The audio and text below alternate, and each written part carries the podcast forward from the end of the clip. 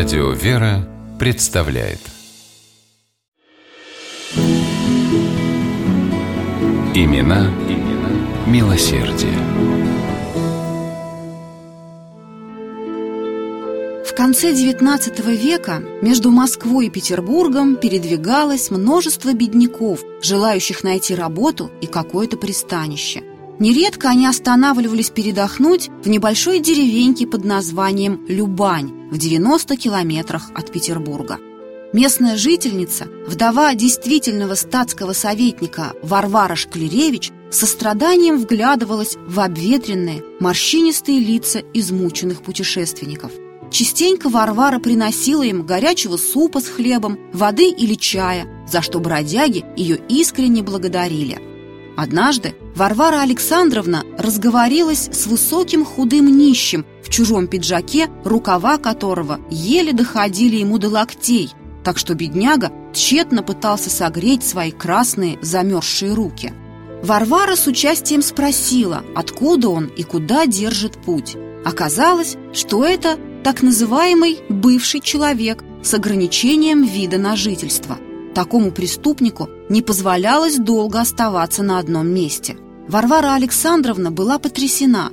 Ее чуткое женское сердце не могло оставаться безучастным к страданиям выкинутых за пределы общества людей.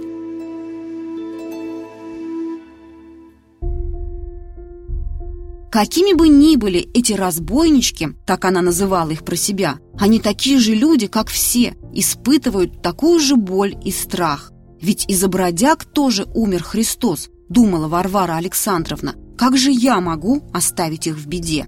Варвара Шклеревич решила оказывать посильную помощь несчастным изгоям общества. На свои очень ограниченные средства, доставшиеся ей от покойного мужа, Варвара Александровна выстроила недалеко от Любани небольшую столовую, в которой бедняки бесплатно могли отдохнуть, обогреться, помыться, сытно поесть. Число кормящихся в столовой Шклеревич достигало полутора тысяч в месяц. Варвара Александровна не только давала беднякам кров и пропитание, но и старалась ободрить и утешить этих угнетенных людей, вдохновляя примерами из священного писания. Двери ее столовой были днем и ночью открыты для босиков. С ранней зари до позднего вечера Шклеревич неустанно работала, не гнушаясь никаким трудом. По всей России разносилась молва о народной благодетельнице. Подопечные с любовью звали ее сестрой Варварой. Известный московский писатель и журналист Гелеровский писал о ней. Богатая помещица, блиставшая когда-то в обществе, прекрасно образованная, долго жившая за границей, после смерти мужа вся отдалась служению несчастному, страждущему люду.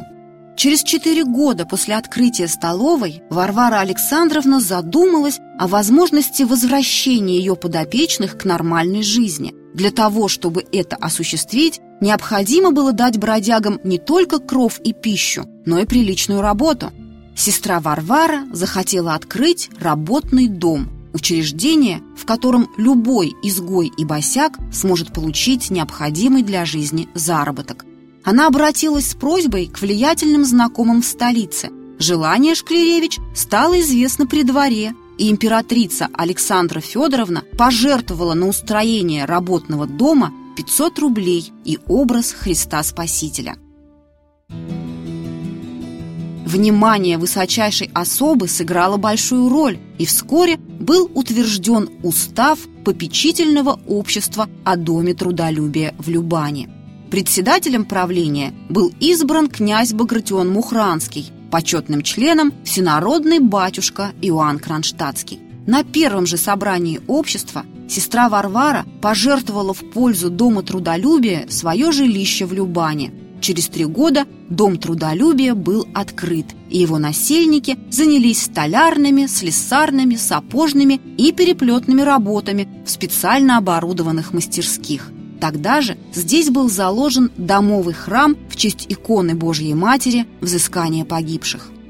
Варвара Александровна Шклеревич поражала современников своим самоотверженным служением нищим и бродягам. в сестре Варваре видели живой пример настоящей христианской любви к ближнему.